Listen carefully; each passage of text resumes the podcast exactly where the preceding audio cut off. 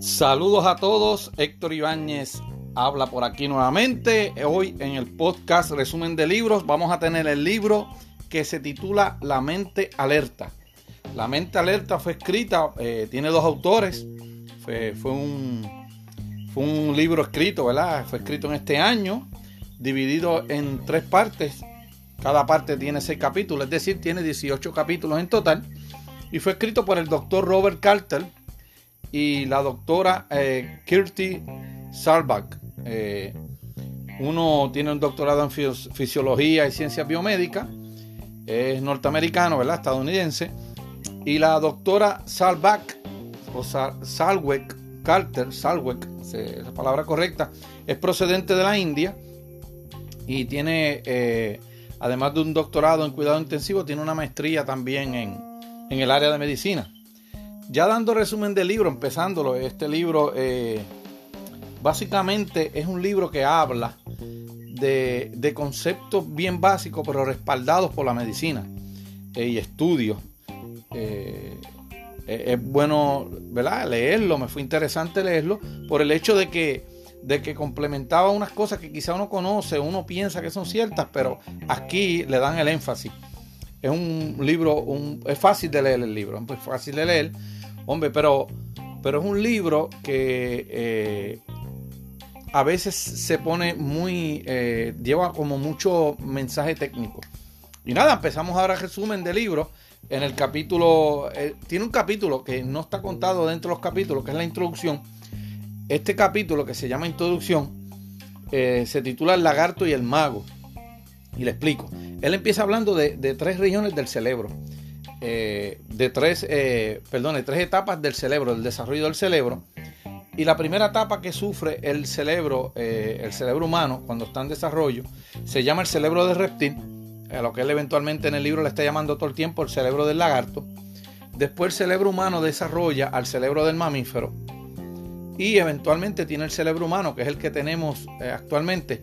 Pero hay siempre rezagos o, tiene cierta capa el cerebro humano de estos dos cerebros ancestrales que tenía y que a veces salen a la superficie. Él dice que el cerebro del, lagarto prácticamente es para preservar la vida y es que es automático, es una respuesta automática al cerebro del reptil o del lagarto. Voy a seguir diciéndole lagarto refiriéndome al cerebro del, reptil, como él lo llama. Dice que el cerebro del lagarto está eh, atado a la respiración, el ritmo cardíaco, eh, emociones básicas como miedo y este tipo de emociones básicas, está ligado a la supervivencia, sabotea nuestros planes, este hay que tenerle cuidado, eventualmente le explica por qué, y no aprende de los mejores, ¿sabes? No aprende de los mejores y siempre tiene reacciones inmediatas, no, le gusta pensar mucho. Eventualmente el cerebro del mamífero, aparte de esto, arrastramos entonces eh, en el proceso evolutivo del cerebro, Desarrollamos entonces en el cerebro del, mamífero el amor, el amor por nuestros hijos, la empatía, la esperanza y estos pensamientos más que se asemejan a un ser humano. Eh, eventualmente, y él llama en el libro el cerebro mago, el mago, eh, desarrollamos el cerebro humano, que dice que básicamente tenemos la capacidad de discernir, pensar, amar. Es un cerebro ya desarrollado, pero a veces dominado por el cerebro del lagarto. Prácticamente el cerebro humano tiene dos hemisferios, el izquierdo y el derecho, eh, eh, una neocorteza o neocortés, como él dice, que es un 76% ¿verdad? de la cantidad del cerebro. Eh, sigue hablando del cerebro lagarto, le da más énfasis en esta introducción. Por ejemplo, dice que el cerebro del lagarto está encargado de la venganza o represalia. Dice que son, son necesidades del cerebro del lagarto. También le, el cerebro del lagarto es que clasifica a las personas por amigas, enemigas, comida eh, o apareamiento, ¿sabe? O proveedores o apareamiento. Y dice que también el cerebro del lagarto eh, discrimina, discrimina y que también es territorial. Esto tiene que ver un poco con esta gente que quizá tiene ideas o conceptos de superioridad racial o algo de cierta gente que son superiores racialmente. Pues aquí están pensando con el cerebro del lagarto, según el libro. Y tenemos que tener eh, conciencia del cerebro del lagarto para liberarnos de él. Él le hace énfasis esto en todo el libro, le hace énfasis de esto.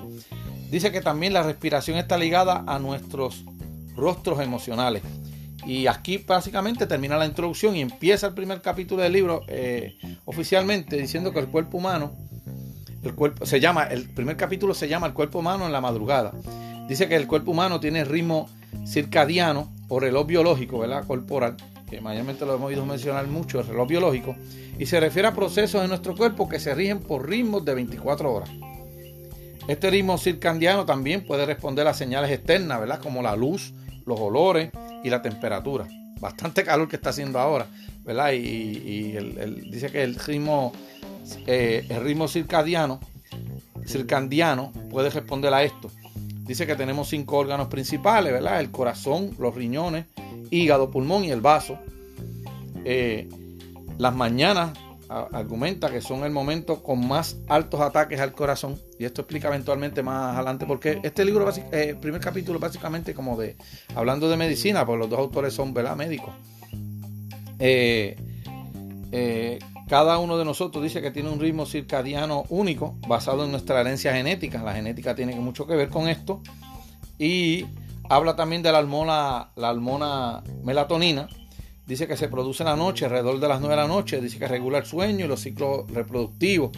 Eh, yo he oído mencionar que siempre dormir temprano, a las 8, 9 o 10, producen cierta, ciertas hormonas en el cuerpo que no se producen a otra hora de, la noche.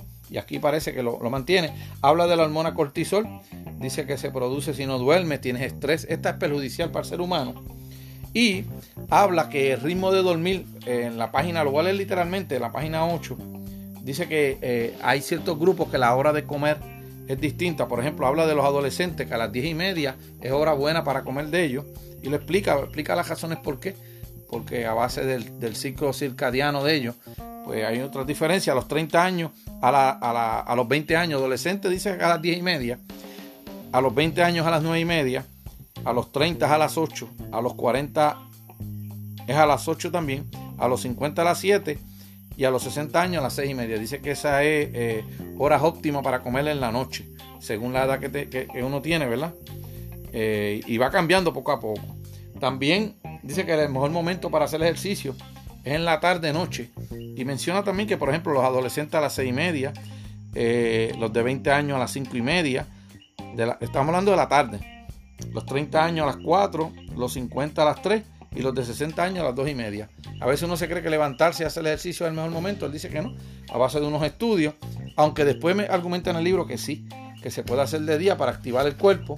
En este primer capítulo siempre sigue, hablando también del mejor momento para beber café a las 9 y media, de 9 y media a 11 y no cuando nos levantamos.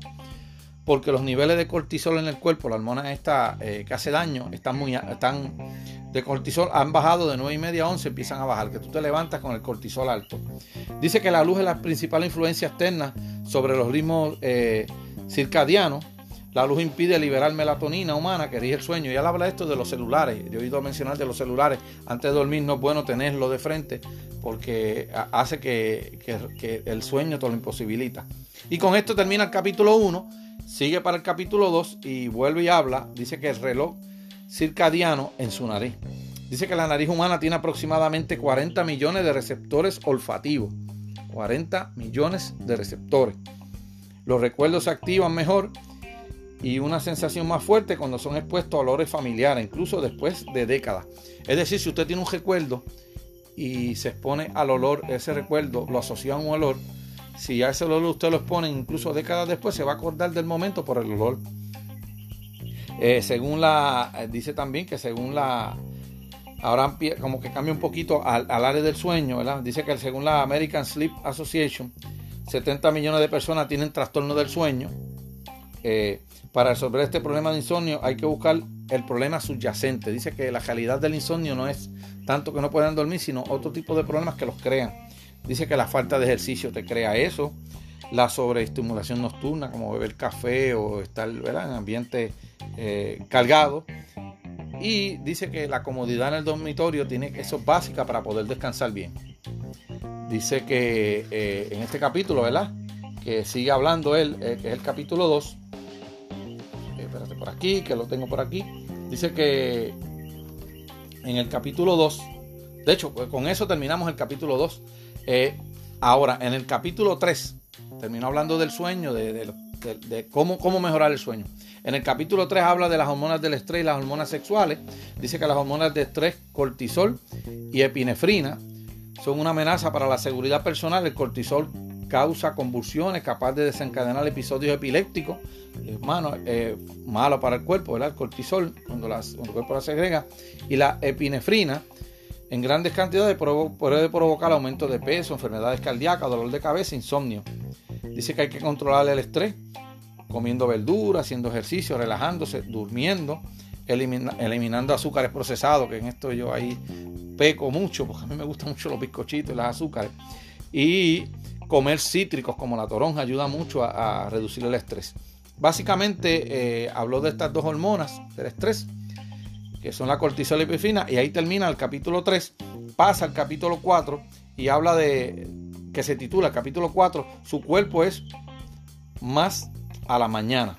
Así te titula, más a la mañana. Dice que algunos efectos de algunos efectos, ¿verdad? De, de la mala postura. Habla habla de, que su cuerpo más en la mañana y las posturas al uno descansar y dormir. Y ahí es que habla que algunos efectos de la mala postura dice que reduce, reduce el flujo de sanguíneo a los tejidos. También eh, dice reducción del flujo de oxígeno a nuestros músculos cuando uno duerme en una posición que no es la correcta. Reducción del rendimiento mental. Disminuye la capacidad de concentrarse y presenta usted dolores musculares, especialmente en el cuello, la lega. Eh, si le duelen los hombros y el cuello, lo que le dije, le dije hace un momento, por la mañana cambia el matre, el colchón, el colchón, ¿verdad? El, colcho y la almohada según su constitución física. Él habla aquí que, que eh, el matre tiene que estar a unos niveles por su peso y su estatura. A base de estatura y peso, usted debe coger matre y hay unas especificaciones que tienen los matres. Dice que cuando nosotros nos envejecemos, nos vamos escogiendo, cuando estamos durmiendo, perdona, cuando envejecemos y estamos durmiendo, el cerebro se va encogiendo y, nuestro cuerpo se encoge y el cerebro se va encogiendo también. Entonces habla, habla de la postura correcta en la página 40, lo voy a leer directo de allí. Dice que en la postura correcta sus nalgas deben tocar el respaldo de la silla. Tiene que estar pegado a la parte atrás de la silla. Dice que asegúrese de que sus pies toquen el suelo. Si no lo hacen, use un taburete, un pedazo de madera o algo para poner los pies eh, asegúrese de que su espalda esté recta y sus hombros relajados cómodamente hacia atrás. Doble las rodillas en ángulo recto de 90 grados. Cuando esté sentado para sonar computadora, asegúrese que la pantalla está al nivel de la cabeza, de modo que sus ojos miren hacia el frente. Si pasa muchas horas trabajando en escritorio, considere uno de altura ajustable para estar de pie o una pelota de estabilidad. Estos son unas pelotas que venden, ¿verdad? Pero él dice que, tenga la posibilidad que usted levante la computadora para levantarse de vez en cuando, que no esté todo el tiempo sentado. Y dice que una buena postura reduce la tensión en el cuerpo, mejora respiración, la memoria, el estado de ánimo y la productividad. Aquí pasamos al capítulo 5, dice que su cerebro es más grande en la mañana, vuelve y lo repite, ¿verdad? El capítulo. Dice que el cerebro está formado de 73.8% de agua la piel de 64.68% de agua y los huesos 31.82%. Es decir, el cerebro tiene más agua que ninguna otra parte del cuerpo. Dice que el cerebro se encoge durmiendo, ya lo había dicho anteriormente, porque no tomamos agua. De noche usted no, está tomando agua. El cerebro necesita agua para, para no... El cerebro necesita agua, pero no tiene ningún método para, para accesarse a él por eso es que ahí uno tiene que estar de constante bebiendo agua para que el cerebro esté lubricado. Al levantarse, dice que beba 16 onzas de agua a la temperatura de nuestro cuerpo. Muchos confunden. Llega un momento que usted está tan deshidratado y ha puesto el cuerpo en tanta deshidratación que el cerebro empieza a confundir la sed que usted tiene con hambre. Entonces, en vez de darle agua, le damos comida y empiezan ahí los excesos de, de, peso en el cuerpo. Dice que un jugo de limón, ¿verdad? Por la mañana es bueno porque el jugo de limón, esto yo lo hacía, pero no sabía bien la razón y me tocaba con jugo de limón fuera bueno, porque cuando es ácido, dice que cuando el jugo de limón entra en el agua, se alcaliniza y entonces ayuda a la digestión. Por eso es bueno por la mañana, dentro de estas 16 onzas que usted beba, que se beba 8 de, de jugo de limón. Y con esto, ¿verdad? Termina el capítulo 5, pasa al 6. Dice que su corazón y la salud. el corazón tiene más o menos el tamaño de sus dos manos. Es más o menos el tamaño de sus dos manos, puñitos, más o menos de su corazón. Dice eh, que hay un 40% más de probabilidad que le haga un ataque al corazón por la mañana o durmiendo. Esto es porque aumentan los niveles de cortisol en el cuerpo, según él, expone. Dice que en los Estados Unidos hay 300.000 muertes anuales por muerte súbita. ¿sabes? La, razón de la muerte es muerte súbita. Y esto es preocupante. Dice que es la primera, la primera causa de muerte. Dice que la, respiración puede ser un vínculo estrecho con la mente. La respiración es corta. Esto me resultó bien, bien, bien interesante. Dice que la respiración posee un vínculo estrecho con la mente. Las respiraciones cortas y rápidas equivalen a pensamientos de igual calibre, es decir, pensamientos cortos y rápidos, disparar de la baqueta que decimos por ahí. Las respiraciones largas y lentas se asocian con ideas largas y pensamientos de igual calibre porque hay oxígeno en el cerebro. Esto, es importante. Y, voy a hacer un poquito, voy a pararme dos segunditos aquí. Porque eh, cuando una persona está pensando, a veces hace es que está buscando pensamiento, está oxigenando el cerebro para dar pensamiento. Y es bien curioso y me estuvo que ah, cuando uno tiene coraje, eh, el oxígeno es poco en el cerebro y pega a hablar rápido y pega a hablar eh, palabras cortas, rápido, disparar de la baqueta, como decimos para ahí, lo primero que se le ocurre a uno. Y nada, con esto termina, eh, él termina el capítulo 6, como le dije. Empezamos en el 7 y el capítulo 7 dice que el significado de la temperatura corporal, así se llama el capítulo, dice cuando hacemos ejercicio físico mantenemos la temperatura del cuerpo alta, producto del calor que generan los músculos en movimiento. Por eso es que, que, pegamos a sudar el calor que generan los músculos en movimiento. La deshidratación puede elevar la temperatura corporal. Si usted está deshidratado le da más calor aún. Y, con esta calor que está haciendo ahora, que para el área donde yo vivo, acá en Moca, ¿verdad? Decía las noticias hoy, hoy es, hoy es 13 de, agosto del 2019, decía que llegó a 107 grados, estaba fuerte hoy la calor. Dice que eh, la deshidratación puede elevar la temperatura corporal. Cuando tienes estrés prolongado, eh, dice que más cuando usted se somete, usted está, no explicarlo bien, cuando tiene estrés prolongado, eh, debido a la... Eh, usted tiene, se pone más frío, el estrés prolongado lo pone más frío usted debido a la falta de flujo de sangre al organismo.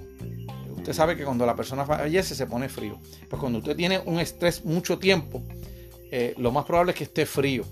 Que esté frío por la falta de flujo de sangre al organismo. Y con esto termina, ¿verdad? hablando de la temperatura corporal. Tenemos que cuidarnos básicamente de dos cosas. La deshidratación que aumenta el, la temperatura del cuerpo y por otro lado tenemos que estar pendientes también al estrés prolongado porque eh, entonces baja la, la temperatura, pero la razón es que no está llegando oxígeno a los diferentes organismos del cuerpo. En el capítulo 8, ¿verdad? que se llama Crear la autodisciplina, dice que la autodisciplina es la capacidad de motivar y coordinar nuestros esfuerzos y actividades para mejorar nuestra calidad de vida. Repito, la autodisciplina es la capacidad de motivar y coordinar nuestros esfuerzos y actividades para mejorar nuestra calidad de vida. Dice que incluye la planificación estructurada, la organización, el ejercicio, el, ejercicio de la gratificación tardía. Esto es un concepto bien importante. Yo estudié en la maestría que decía eso mismo. La gratificación hay que postergarla. Esto es un problema que tienen quizás los adictos que no postergan gratificación. Y la, autodisciplina también se compone de la voluntad de abandonar nuestra comunidad, salir del área de confort. Por otro lado dice que al ego le encanta hacerse la víctima, y por estos días acá había un meme ahí en Facebook que decía víctima. Dice que al ego le encanta hacerse la víctima, culpa a los demás de los problemas, de las dificultades de la vida y crea sentimientos de impotencia. Lo hace para no asumir responsabilidades y, llegar, y, no, y no llegar a, y llegar a no establecer cambios positivos en su vida. Es decir, que hay que tener mucho cuidado con eso, ¿verdad? Que, que con esa área del ego hay que tenerlo controlado a ese pequeño eh, monstruo, tenerlo siempre controlado porque le gusta tanto hacerse la víctima y para no asumir responsabilidades con la vida. Dice que un estudio realizado en una universidad, la Universidad Nacional, allá en Tao, en Taiwán, encontró que quienes posponen la gratificación instantánea obtienen a largo plazo salud, riqueza y felicidad. A veces hay que dejar de este gustito, no dárselo, para a largo plazo tener eh, unas metas que uno tiene. Es decir, si usted quiere rebajarlo, usted va a dejar de comer ciertas cosas que le gustan. Está dejando, pero una vez en semana puede darse un pequeño gustito para gratificarse, pero está postergando esa gratificación. Dice que obtenían a largo plazo, ¿verdad? Los que si tú posponías la gratificación eh, instantánea, obtenían a largo plazo salud, riqueza y felicidad. Dice que la Universidad de Pensilvania encontró que es más importante la autodisciplina que el IQ o el coeficiente intelectual. Esto es bien importante y lo repito. La Universidad de Pensilvania, Penn University, ¿verdad? Encontró que es más importante la autodisciplina, autodisciplina, que el coeficiente intelectual. Bien importante, porque a veces uno ve gente muy brillante que no llega a ningún lado y se debe que no tienen autodisciplina. Y esta palabra es bien importante para la vida, la autodisciplina. Eh, de verdad que sí, es bien importante. De hecho, el ejército lo que te enseña es disciplina. No quiere que tú pienses mucho porque todo está escrito. Lo que quiere que tú seas una persona disciplinada. Y la que la disciplina hace falta en todas las esferas de la vida. Y seguimos. La mente de éxito puede cultivarse. Y la autodisciplina parte. Es la.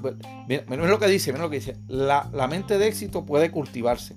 Y la autodisciplina es la puerta que debe abrir, que debes abrir para conocer la versión más exitosa de usted. La autodisciplina es la puerta que debe abrir para conocer la mejor versión de usted. Dice que eh, eso es bien importante, bien, por eso lo, leí dos veces. Por último, en este capítulo dice que la repetición es la madre del aprendizaje. Eh, y ahí eh, brinca a hablar directamente de cómo lograr la autodisciplina. Dice que la repetición es la madre del aprendizaje, pues vamos para allá. Dice que para lograr la autodisciplina, dice que usted tiene que conocer su resistencia, conocerse a usted mismo, planificar cada resultado y dice que te haga una tabla de una meta y posibles problemas que te vas a encontrar para cumplir esa meta, para planificar de antemano que esa meta que tú tienes no la vas a interrumpir por los problemas que ahora aparezcan. Dice que tenga la meta en, un bloque en la tabla y en la otra tabla, incluso sí, eh, incluso lo que pase, usted va a ser su objetivo.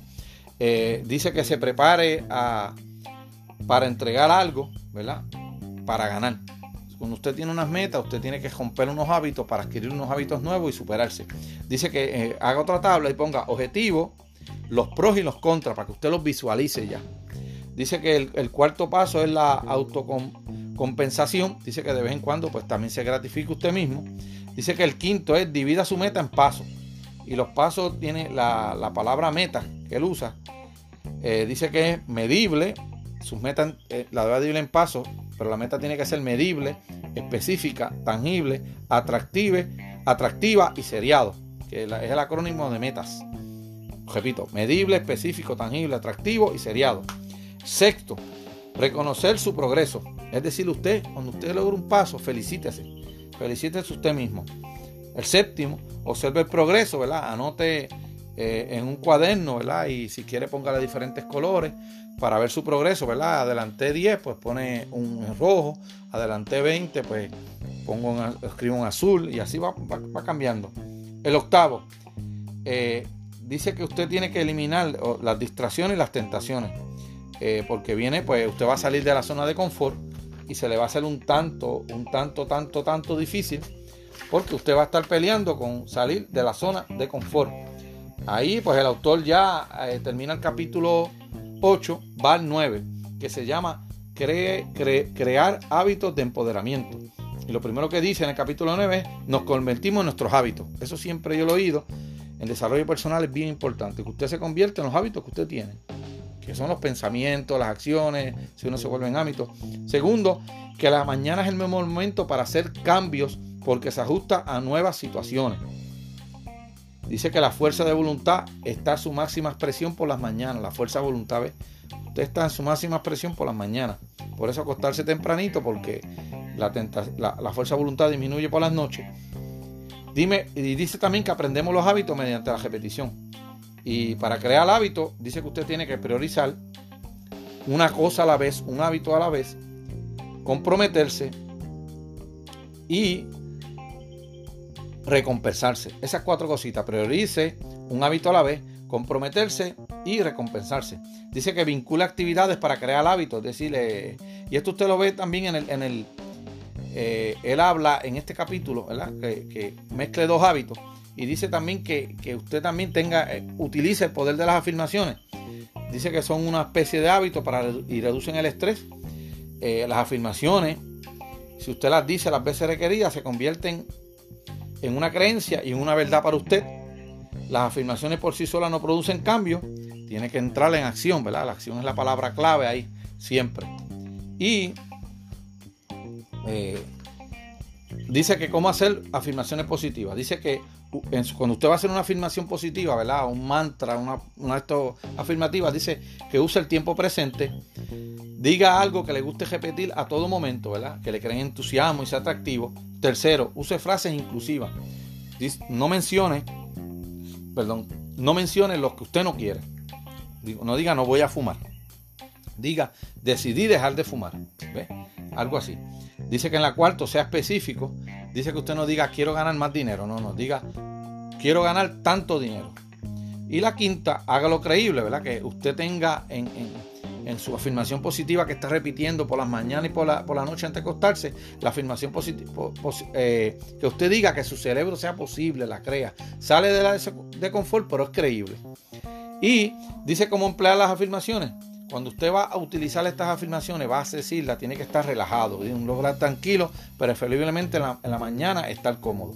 Dice que se visualice, que se imagine y use todos sus sentidos para verse obteniendo ya esa meta que usted quiere cuando la está repitiendo. Dice que la sienta, que usted crea que si pasó la meta y usted quiere correr un maratón de 26 millas, que usted se visualice pasando las metas, alzando las manos y que sienta que la gente está aplaudiendo.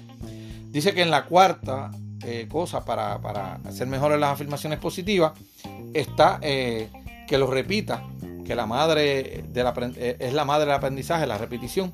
Quinto, que las recuerde. Usted las tiene que escribir sus metas y su mantra. Escríbalas en sitios que sean frecuentes para donde usted va y que usted las vea. Y con esto termina prácticamente el capítulo 10, va al capítulo 9, perdona. Ahora va para el capítulo 10 y habla de la creatividad mediante la escritura. Dice que la creatividad es más fértil en la mañana y cómo podemos cultivarla, ¿verdad? La creatividad. Leer y escribir algo que te guste ralentiza el proceso de envejecimiento, es decir, lo, detiene, lo, lo, lleva más suave el proceso de envejecimiento, leer y escribir. Y dice que quien escribe cómo alcanzar su meta es más feliz, tiene más estrés según, menos estrés según investigaciones. Dice que escriba su mañana perfecta, puede escribir, puede escribir describir un objeto en detalle, escribir sobre una pieza musical, eh, describir con detalle una persona conocida, narrar un, acontecimiento para despertar en su mente las mañanas. Cualquier cosa que usted crea, escríbala, escríbala, descríbala para desarrollar ese pensamiento y esa creatividad suya. Y dice que la imitación, ¿verdad? Es un paréntesis, dice que la imitación es la forma más grande de adulación. Y técnica para superar la resistencia a la creatividad. No acepte excusas. No tiene que ser perfecto. Esté preparado para la resistencia y planifique. Eh, ahí termina entonces el capítulo 10, que básicamente con eso lo termina, la creatividad que le está recomendando que lea y escriba. El capítulo 11 se, se titula Aprovecha las mañanas. Dice que la mañana es el terreno eh, es el terreno para una vida productiva.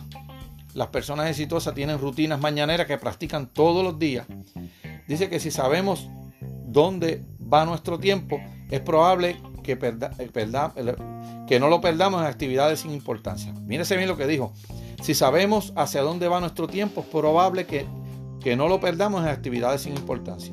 Dice que crea una, una rutina mañanera y, dice, y da un ejemplo de, de lo que dijo Mark Twain dijo que comas una rana viva a primera hora de la mañana y nada peor le sucederá ante el día. Dice que lo que usted, lo peor, lo que usted no quiera hacer, hágalo a primera hora de la mañana.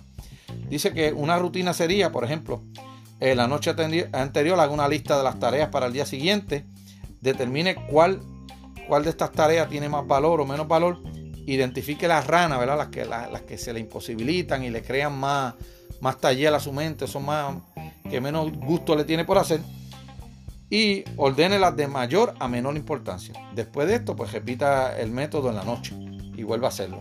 Y con esto, básicamente, el autor termina el capítulo 11 El capítulo 12 dice, adopte una posición amigable durante la mañana. Eh, dice que la postura ejerce una poderosa influencia en la forma que nos sentamos, que nos sentimos sobre nosotros mismos y en cómo nos perciben los demás. Fíjese importancia de la postura. La postura, él dice, que eh, posee una poderosa influencia en la forma que nos sentimos sobre nosotros mismos, cómo nos vemos y cómo nos perciben los demás. Dice que la mejor postura es eh, la, mejor postura, más, eh, tiene más el flujo de sangre y la oxigenación, ¿verdad? Está mejor en el cuerpo. En Estados Unidos se pasa un promedio de 7.7 horas sentados según la Universidad de Vanderbilt. Dice que las mujeres con más de 6 horas sentadas al día tienen un 94 un 94% de morir, de morir más prematuramente que quienes están menos de 3 horas. Igual los hombres, pero un 48%. Es decir, si usted pasa 6 o 7, o 7 horas al día sentado en un escritorio, la probabilidad de, morir prematura, si es mujer, son 94% eh, más probable. Y en el caso del hombre, 48% más probable de que muera prematuramente. Dice que eh, para una postura bien, dice que usted rote los hombros hacia atrás y hacia adelante mantenga alineado la cabeza con los hombros, alargar la columna vertebral hacia arriba y hacia abajo, se siente rico, lo hice ahora. Dice que apretar un poco los grutos y la cola, las nalgas, va siempre hacia atrás cuando usted camina, para tener una buena postura. Y con esto acaba el capítulo 12, pasa al capítulo 13, y en el capítulo 13 habla, ¿verdad? Ya entra la tercera parte del libro, el ejercicio buena medicina. Dice que los que hacen, así se llama el capítulo, perdón, el ejercicio buena medicina, capítulo 13. Dice que los que hacen ejercicio en la mañana o la hora más conveniente son más constantes los que hacen ejercicio en la mañana, perdone. Los que hacen ejercicio en la mañana son más constantes, constantes haciendo ejercicio que los que hacen en algún momento del día. Porque ya usted lo hizo, salió de eso y brincó para las siguientes tareas. Si lo deja, lo deja, lo deja, llega la noche, se siente cansado y no hace nada. La inmovilidad se asocia a la muerte y el movimiento a la vida, siempre se ha dicho, ¿verdad? Desde Aristóteles, que decía que el movimiento es vida, la inmovilidad se asocia con la muerte, el, el ejercicio libera endorfinas, eh, son unos neurotransmisiones del placer, neurotransmisores, y dice que entre 15 a 45 minutos de ejercicio tres veces en semana reduce, reduce el riesgo de mortalidad en 30% y el riesgo de afecciones cardíacas en 45. Es decir, si usted hace de 15 a 45 minutos de ejercicio tres veces en semana, disminuye el riesgo de ataques al corazón y su mortalidad en un 30 hasta un 45%. Y aquí termina el capítulo 13, ¿verdad? Vamos para el capítulo 14. Dice que lo que usted come importa, así se llama el capítulo. Eh, dice que existe poca probabilidad. Yo tenía este concepto erróneo en el libro me lo aclara y dice los estudios que son Existe poca probabilidad de perder peso a largo plazo únicamente por medio de actividad física. Es decir, usted tiene que desarrollar un estilo de vida saludable. Nada de dietas, dice, solamente un estilo de vida saludable. Dice que eh, cuando comas, comas lentamente, esto ayuda a perder peso, según él dice. Y dice que Hipócrates, el padre de la medicina moderna occidental, dijo que todas las enfermedades comienzan en el intestino. Y aquí pues termina básicamente el capítulo 14, pasa al capítulo 15, dice por qué necesitamos dormir. Aquí habla del sueño y dice que la esperanza de vida en Estados Unidos es de 78 años. Dormir demasiado es tan perjudicial como dormir poco. Dice que la siesta, la siesta que usted echa, la siestecita, los sueños, esto que echa, tiene un nombre científico se llama el sueño polifásico. Dice que lo hacía Tesla, Da Vinci, Salvador Dalí, Napoleón, Jefferson y Tomás Alba Edison también lo hacía. Dicen que la, siesta tiene muchos beneficios, dice él. Yo la practico hace un tiempo. Siempre al mediodía trato de echar un sueñito. Dice que tiene muchos beneficios. Evita, eh, dice que cuando usted va a echar la siesta o dormir, que evite mirar el equipo electrónico antes de acostarse. Porque le dije que eso afecta al sueño, el ciclo del sueño. Y relájese y medite de 10 a 15 minutos antes de acostarse. Antes que usted vaya a la cama, relájese y, trate, además de relajarse, meditar. Y con esto termina el capítulo 15, pasamos al 16. El capítulo 16 se llama Comience y termine su día como un chef.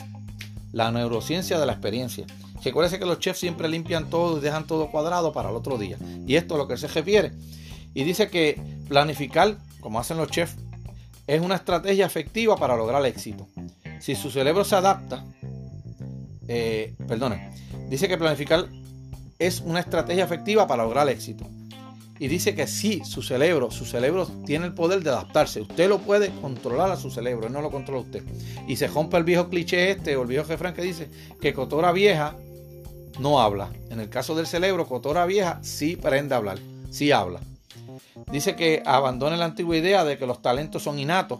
Hay un libro que yo voy a tratar de estar resumiendo que se llama Maestría de Robert Greene que habla de esto. Que él dice aquí, dice que abandone la antigua idea de que los talentos son innatos y que somos, somos buenos por naturaleza. Usted es bueno cuando usted practica, cuando usted repite las cosas y cuando usted le echa ganas.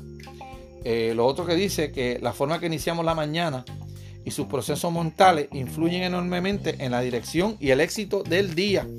Las mañanas son muy importantes. Yo voy a estar leyendo libros y resumiendo y presentando de la mañana. Eh, tengo dos ahí. Tengo un libro que se llama Mañanas Milagrosas y tengo otro de Robin Sharma que voy a estar leyendo también. Este, el club de las 5 de la mañana que lo voy a estar presentando resumen también. Muy interesante problema. En el capítulo 17 básicamente habla de una, una sabiduría antigua que habla sobre el cuerpo y el cerebro. Recuérdese que la autora viene de... Eh, no es norteamericana, como le dije hace un momento, ella no es de los Estados Unidos y como tal tiene también este, ciertas creencias que influyen en la forma de ella pensar y habla de, una, de unas tribus indígenas ahí, eh, de la India, que tenían una forma, no voy a explicar, no voy a entrar en detalle en el capítulo, pero que veían el cuerpo como un balance, eh, cierta, la medicina esta tradicional china pues en el caso de ella, pues de la India, que no, es el concepto de la medicina de acá. Por último, el capítulo 18, que ese es el último capítulo del libro, que se titula Usted esté preparado para dirigir la mañana y disfrutar su día. Así te titula. Voy a leer algo, ¿verdad? Porque no básicamente no dice mucho ahí, pero voy a leer algo que está en la página 156, ya al terminar el libro, porque los otros son notas y, y referencias pero me resultó interesante y lo voy a leer. Dice que Ariana Hopkins, fundadora de Huffington Post, comienza sus mañanas con 30 minutos de meditación para enfrentarse el día. Su rutina está diseñada para silenciar el lagarto y piratear el mago. ¿verdad? El lagarto, el cerebro que le dije que era de reptil, y poner al mago, que es el del ser humano, a trabajar por ella. Dice que Barack Obama, ¿verdad? Este fue el expresidente de los Estados Unidos, el 44 presidente de los Estados Unidos, comenzaba su día con una, sensas, con una sesión de cardio de 45 minutos y luego practicaba algunos tiros de baloncesto cerca de la residencia ejecutiva, también conocida como la Casa Blanca. Esto lo hacía antes de despedirse de sus niñas que partían para la escuela. Desayunaba con una taza de té verde. Benjamin Franklin, uno de los padres fundadores de los Estados Unidos, se preguntaba qué bien haré hoy. Le gustaba pasar la mañana completamente desnudo, ¿verdad? Eh, para ver qué bueno sea hoy. No, entiendo de esto, pero son rituales que él, menciona mucho que hay que hacer. Lodjan van Beethoven, genio musical, se despertaba a rayar el alba y empezaba a componer de inmediato. Se tomaba un café fuerte hecho con 60, 70 granos que él mismo cogía. Eh, Jack Dorsey, cofundador de Twitter Square, se levanta a las 5 y 30 de la mañana, medita y después realiza ejercicios de baja tensión, por ejemplo, un trote matutino. Eh, y por último, Winston Churchill, primer ministro inglés en tiempo de la Segunda Guerra Mundial, se despertaba a las 7 y media de la mañana, ¿verdad? Este hombre se acostaba, me imagino, bien tarde, y pasaba la mayor parte de la mañana en la cama. Desayunaba ahí mismo y comenzaba su trabajo del día hasta las, hasta las 11 de la mañana, entonces se levantaba. Es decir, esta gente tan importante tenía su rutina establecida. Eso es lo que quiere decir aquí. El libro, pues, me resultó interesante, confirma unas cosas que uno hace, uno cree, uno oye, pues las confirma con investigaciones, como le dije primeramente. Es un libro interesante, no le doy cinco estrellas, pero tampoco lo dejo, eh, lo dejo muy bajito con dos. Le daría cuatro estrellas. Es un libro interesante para que quiera leer. Eh, esto es todo por este podcast. Resumí el libro, ¿verdad? El libro La mente alerta de el doctor Robert Carter y la doctora Salwe Carter también. Nada, terminamos. Dios los cuide bendiciones. Si tienen alguna pregunta o duda, me la pueden dejar en los comentarios. Estoy en la plataforma eh, eh, de YouTube eh, por Héctor M. Ibanes. También estoy en mi fanpage Protege tu Dinero. Estamos también en Instagram, Héctor underscore M Ibanes. Y en Twitter, arroba Héctor Ibanes Corrido. Esto es todo por este podcast. Dios me los cuida a todos. Nos vemos en los comentarios o en el próximo podcast. Bendiciones a todos. Dios me los cuide.